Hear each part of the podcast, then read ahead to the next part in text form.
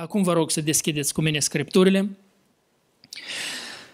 La epistola a doua lui Petru voi predica un verset, voi explica un verset astăzi.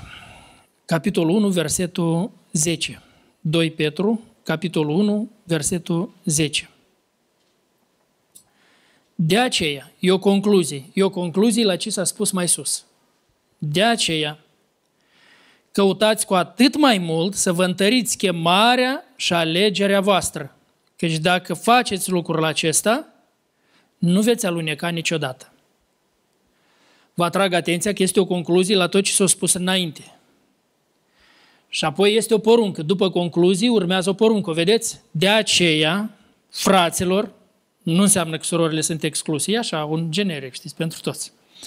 De aceea, fraților, noi toți, căutați cu atât mai mult să vă întăriți chemarea și alegerea voastră. E o poruncă pentru noi toți. Să vă întăriți înseamnă să fortificați chemarea și alegerea voastră. De ce? Pentru că altfel puteți aluneca, zice, ca să nu alunecați.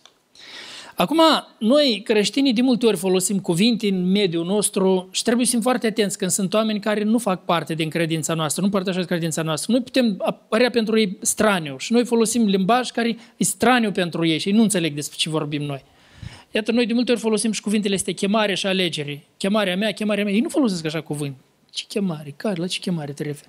Alegerea mea? La ce alegere? Despre ce vorbiți voi? Dacă este cumva azi aici vreo persoană care nu înțelege despre ce chemare, despre ce alegere vorbești, ce e asta? Uh, sau poate cineva care ascultă acum online sau care va asculta pe urmă online, vreau să vă atrag atenția despre ce chemare și despre ce alegere vorbesc eu. Versetul următor, versetul 11, spune așa, că dacă avem lucrurile astea din belșug, atunci zice vom avea intrare din belșug în împărăția veșnică a Domnului și Mântuitorului nostru Isus Hristos. Noi toți creștinii, care chiar cu adevărat suntem creștini, nu cu numele, care nu numim creștini, pentru că părinții ne-au fost creștini, pentru că ne-au botezat părinții, pentru că nu știu de ce, pentru că avem crucilițe la gât sau nu mai știu de ce. Nu, nu, nu. Noi, cei care chiar cu adevărat suntem creștini, care am ales să-L urmăm pe Domnul nostru Isus Hristos, noi am făcut-o asta pentru un motiv foarte important. Noi credem că există împărăția lui Dumnezeu și a Domnului nostru Isus Hristos. Este o împărăție veșnică, este o împărăție în afara pământului acestuia, ea a început aici, se desfășoară aici, dar este o împărăție veșnică, o împărăție care apoi va dura pe un pământ nou, ceruri noi și un pământ nou și noi credem în împărăția asta, credem foarte ferm, foarte tare, credem în împărăția asta. De aceea am acceptat să ne fie schimbat modul de viață total. De aceea am acceptat să renunțăm la poftele păcătoase, la plăcerile de altă dată care le avem noi. Am acceptat să renunțăm la ele, tocmai pentru că ele nu sunt compatibile, ele nu merg împreună cu împărăția asta în care credem noi. Deci noi credem în împărăție veșnică a Domnului și Mântuitorului nostru Isus Hristos și nu numai credem, noi vrem tare să intrăm acolo. Și iată aici ne spune Scriptura că noi am fost aleși și am fost chemați. Acum în Scriptură explică bine, că azi e multe discuții despre asta. Iată, de exemplu, veți auzi o învățătură care spune nu toți oamenii sunt uh, chemați nu toți oamenii sunt chemați în împărăția cerului. Sunt anumiți oameni care sunt predestinați pentru împărăția cerului, chemarea este numai pentru ei. Pentru restul nu, restul sunt combustibil pentru iad și ai tot, gata, nu-i nimic. Nu, nu, nu, dragii mei. Dumnezeu face chemarea asta universală. Dumnezeu a lansat chemarea la toți. E scrisă chemarea asta în Biblie. Zice, fiindcă atât de mult a iubit Dumnezeu lumea, că a dat pe singurul lui Fiu, pentru ca oricine crede în El să nu piară, ci să aibă viață veșnică. Ați auzit cuvântul oricine, mai subliniați odată. Ați auzit cuvântul lumea, fiindcă atât de mult a iubit Dumnezeu lumea, nu o parte din lume. Că a dat pe singurul lui Fiu pentru ca oricine, nu doar unii, oricine crede în El să nu piară, ci să aibă viață veșnică. Dumnezeu a lansat chemarea asta la toți. Toți sunt invitați în împărăția lui Dumnezeu. Domnul Iisus a fost dat pentru toți ca să vină, să intre în împărăția aceasta. Acum sunt oameni care au acceptat. Iată oamenii ăștia și sunt aleși. Cei care au acceptat, ei sunt aleși. Că au acceptat invitația asta. Acum este adevărat, Biblia spune că înainte din temeierea vremii, înainte din temeierea lumii, Dumnezeu ne-a ales. Pentru că Dumnezeu este atot știitor. Dumnezeu știe trecutul, Dumnezeu cunoaște prezentul la perfecție și Dumnezeu cunoaște viitorul la perfecție. Noi nu știm ce vom face în viitor, dar Dumnezeu cunoaște ce vom face noi în viitor. Și în același timp, Dumnezeu ne lasă nou liberul arbitru. Noi suntem acei care facem alegerea. El cunoaște alegerea pe care o vom face noi, dar alegerea rămâne după noi. Acum, deci Dumnezeu ne alege în măsura în care noi am acceptat invitația asta.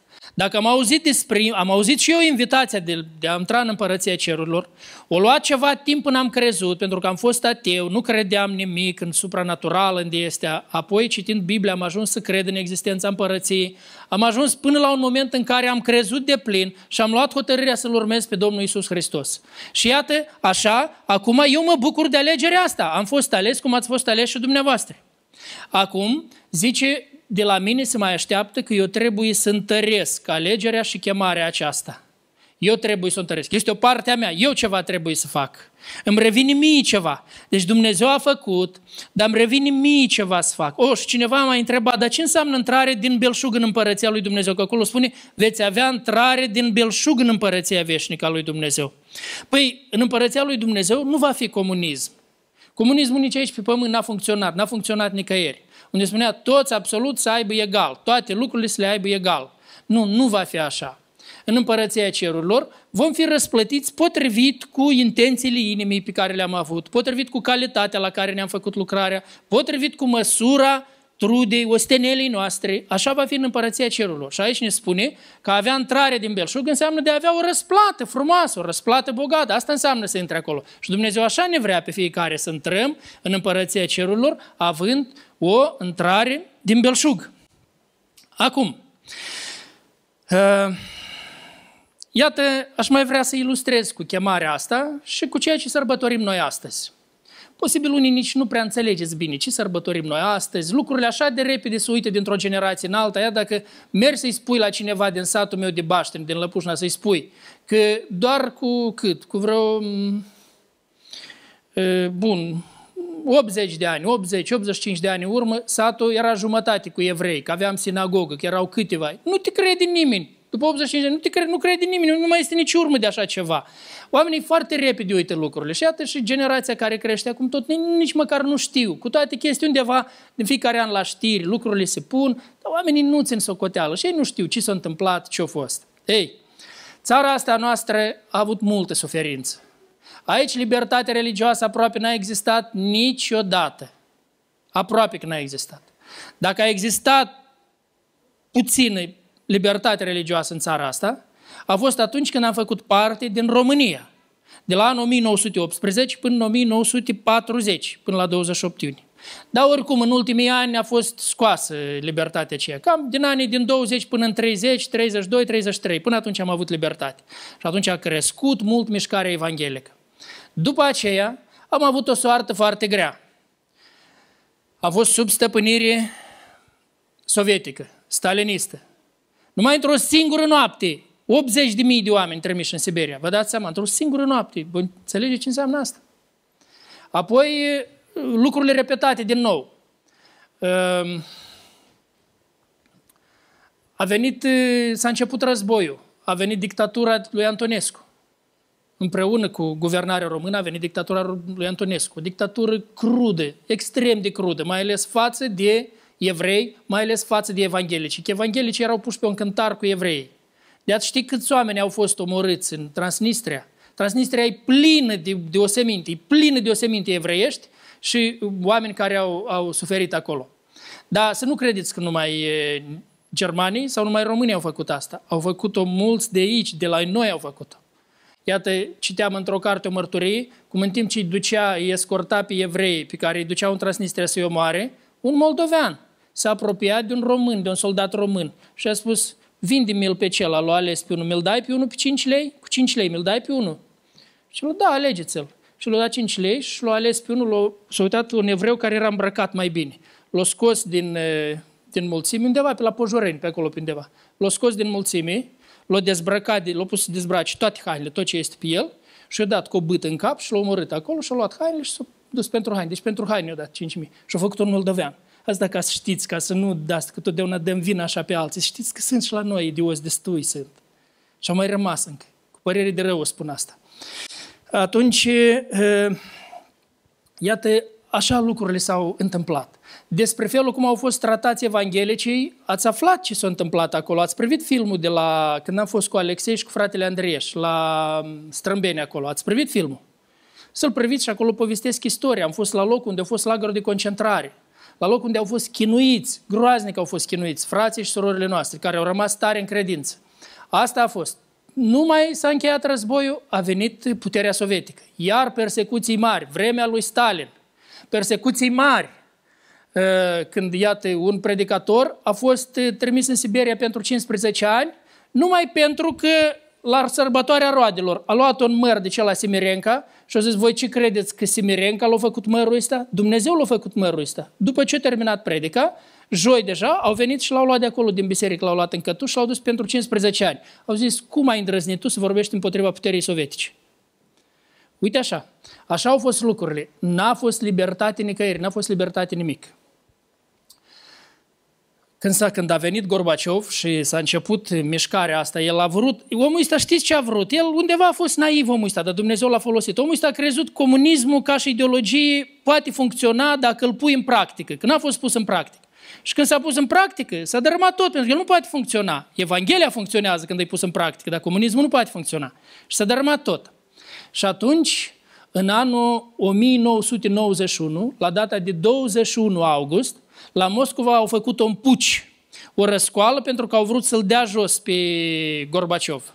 Ei, și atunci, 9 republici din 15, Uniunea Sovietică era din 15 republici. 9 din cele 15 republici au prins momentul și imediat au declarat, una după alta, că ați văzut, pe data de 24 a fost ziua de independență a Ucrainei. Merg pe rând țările, merg acele 9 țări care au ieșit și Moldova a fost ultima, a noua țară. Mi-ar fi plăcut să fi fost măcar pe la mijloc și noi.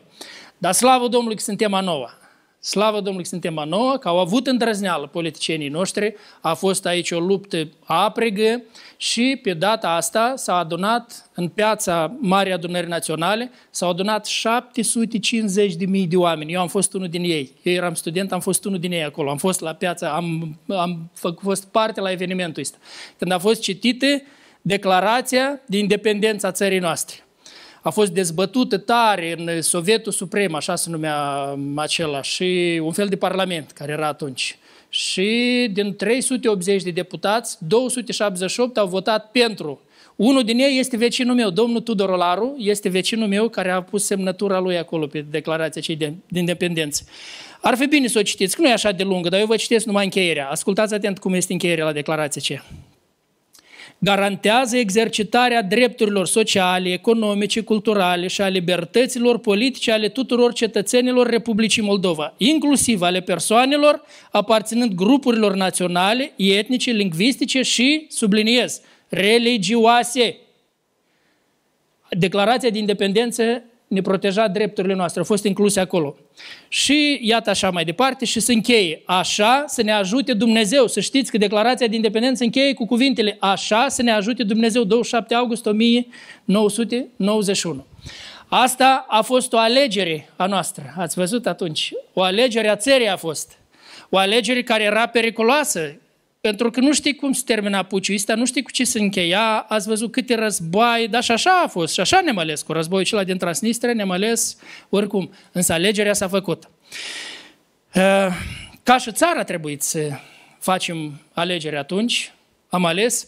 De ce zic tot asta? Ca să înțelegeți cum o facem la nivel personal și la nivel de țară, o facem și azi, noi azi sărbătorim o alegere care la nivel de țară a fost o alegere bună și o alegere pentru Dumnezeu. Pentru că în celelalte declarații n-a fost Dumnezeu acolo. Aici a fost așa, să ne ajute Dumnezeu. Dumnezeu a fost inclus aici, în declarația asta de independență. Rugăciune către Dumnezeu a fost inclus aici. Dumnezeu să ne ajute să rămânem pe principiile astea mai departe. Acum, spune aici că trebuie să ne întărim. Eu așa și n-am ajuns să vorbesc despre ceea cum să ne întărim chemarea asta. Că spune trebuie să ne întărim chemarea și alegerea. Am fost chemați, am fost aleși, acum noi trebuie să ne întărim. Dar că dacă nu facem asta, spune că vom aluneca. Ce înseamnă alunecarea asta? Cred că să ne ajungem la destinație. Ne-a spus care e destinația. Destinația este împărăția Domnului nostru Isus Hristos, împărăția lui Dumnezeu și a Domnului nostru Isus Hristos. Deci dacă alunecăm, presupune a nu ajunge acolo. Presupune poate aluneca, a te scula și a merge, dar poate fi și așa că aluneca și nu mai scoli și nu mai mergi.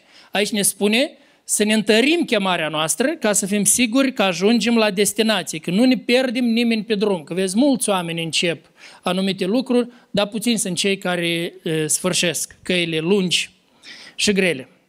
Acum, cum să ne întărim chemarea aceasta și alegerea noastră? În primul rând, prin cunoașterea lui Dumnezeu. Toată epistola aceasta vorbește ca nicio altă carte din Biblie, mi se pare, despre cunoașterea lui Dumnezeu, importanța cunoașterii lui Dumnezeu. Și cei care ați fost la lecție ați văzut că în limba greacă sunt folosite diferite cuvinte, care toate în, în română sunt traduse cunoaștere, dar ele sunt cu sens foarte diferit. Și iată aici, cuvântul care des e folosit este cuvântul epignosis.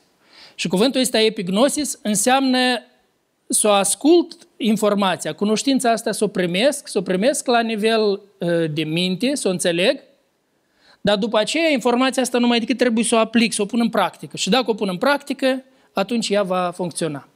Iată, dacă ar fi la nivel de țară atunci, au aflat care sunt evenimentele, ce se întâmplă în lume, au aflat politicienii noștri ce era tot și se pare că nu s-au grăbit, n-au fost printre primii. Țările Baltice au fost printre primii care au luat hotărârea, ce repede au analizat, au înțeles, este oportunitatea, acum trebuie de acționat. Ei au acționat și au obținut.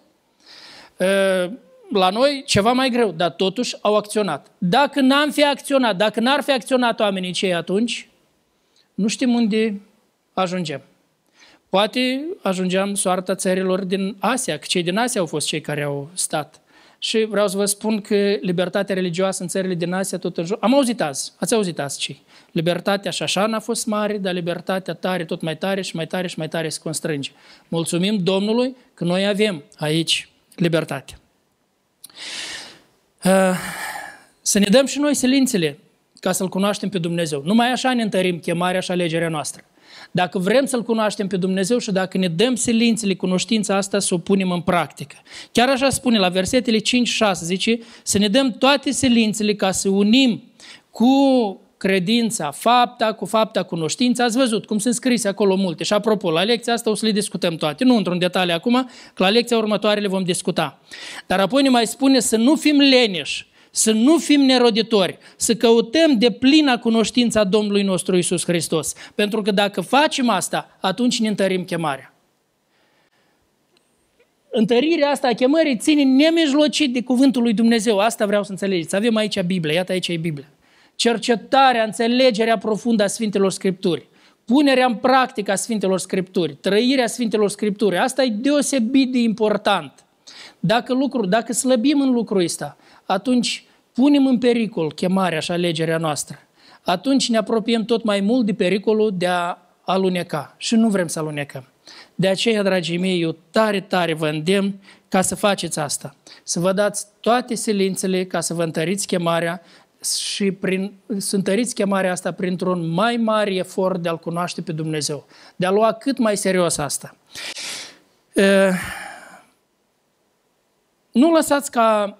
Am observat ceva. Iată atunci când oamenii sunt foarte ocupați, cu multă muncă, apoi nu au timp pentru lucrurile duhovnicești. așa Munca multă te încarc. Și unii chiar o mai iau încă și ca virtute. Când îl inviți la studiu biblic, eu lucrez la două, el se laudă că lucrează la două lucruri, la trei lucruri, la să spânzuri cu patru dacă ar fi. Că el nu are timp pentru... Și el încă mai ia ca virtute asta, știi? Asta nu e o virtute. Asta nu arată că ești un om duhovnicesc, asta arată că ești un om lumesc. Dacă tu nu dai prioritate pentru lucrurile duhovnicești, asta nu arată, nu-i duhov, asta, de asta trebuie să fii rușine, de asta trebuie să fii rușine să spui, nu să spui cu mândrie, că ți-ai luat atâtea lucruri și tu n-ai timp pentru lucrurile duhovnicești. Dar am observat că atunci când oamenii sunt prinși cu multă uh, muncă, ei slăbesc în lucrurile duhovnicești. Dar am observat un lucru. Am observat și atunci când uh, oamenii se odihnesc, tot slăbesc în lucrurile duhovnicești. Voi n-ați observat asta? Când e vorba de odihnă, tot lucrurile duhovnicești le, tot le dau la o parte. Cum vedeți, lucrurile duhovnicești au de suferit și într-o parte, și într-o situație, și în alta, tot cam le dă la o, la o parte. Păi de asta, dragii mei, hai fiecare din noi să vedem ce avem de făcut ca să nu lăsăm nici munca, nici studiile, nici încărcătura mare cu oricare nu ar fi ocupații, în familie, în afara familiei, dar nici odihna, să nu ne abată de la cunoștința aceasta pe care trebuie să o căutăm, să o avem, o cunoștință de plină de Dumnezeu. Puneți disciplina asta personală să o aveți. Acum, spre vară, așa tare se clatină disciplina. Disciplina studierea Scripturii, îmi dau seama și în grupe și în undeva ea se clatină tare. Hai faceți efortul ca să restabilim, să punem o disciplină bună, fiecare din noi, o disciplină personală de a studia Sfintele Scripturi, ca așa întărim alegerea și chemarea. Așa ies din zona, mă, mă depărtez de zona de pericol. Dacă îmi pun disciplina mea personală de a studia Sfintele Scripturi, apoi disciplina în grupele de studiu biblic și tare, tare mult vreau să îndemn toți liderii grupelor de studiu biblic ca să faceți tot posibilul să stabiliți disciplina asta, să vă îngrijiți de fiecare, să-l telefonați pe fiecare, să-l contactați pe fiecare din grupul vostru, să-i reamintiți, să-l ajutați, să-l invitați, așa ca să nu fie nimeni pierdut. Apoi, după aceea, este foarte important să ne întâlnim toți împreună. Eu m-am bucurat tare că a fost totuși o prezență frumoasă. A fost miercurea trecută și Doamne ajută să fie prezență bună. Dar noi putem avea și o prezență mult mai bună să studiem uh, online. Dați-vă toate silințele și pentru aceasta, dați-vă toate silințele ca să fiți la serviciile divine, să ne închinăm împreună, să slujim împreună și așa, în felul ăsta, să ne întărim alegerea și chemarea noastră. Așa să ne ajute Dumnezeu pe fiecare.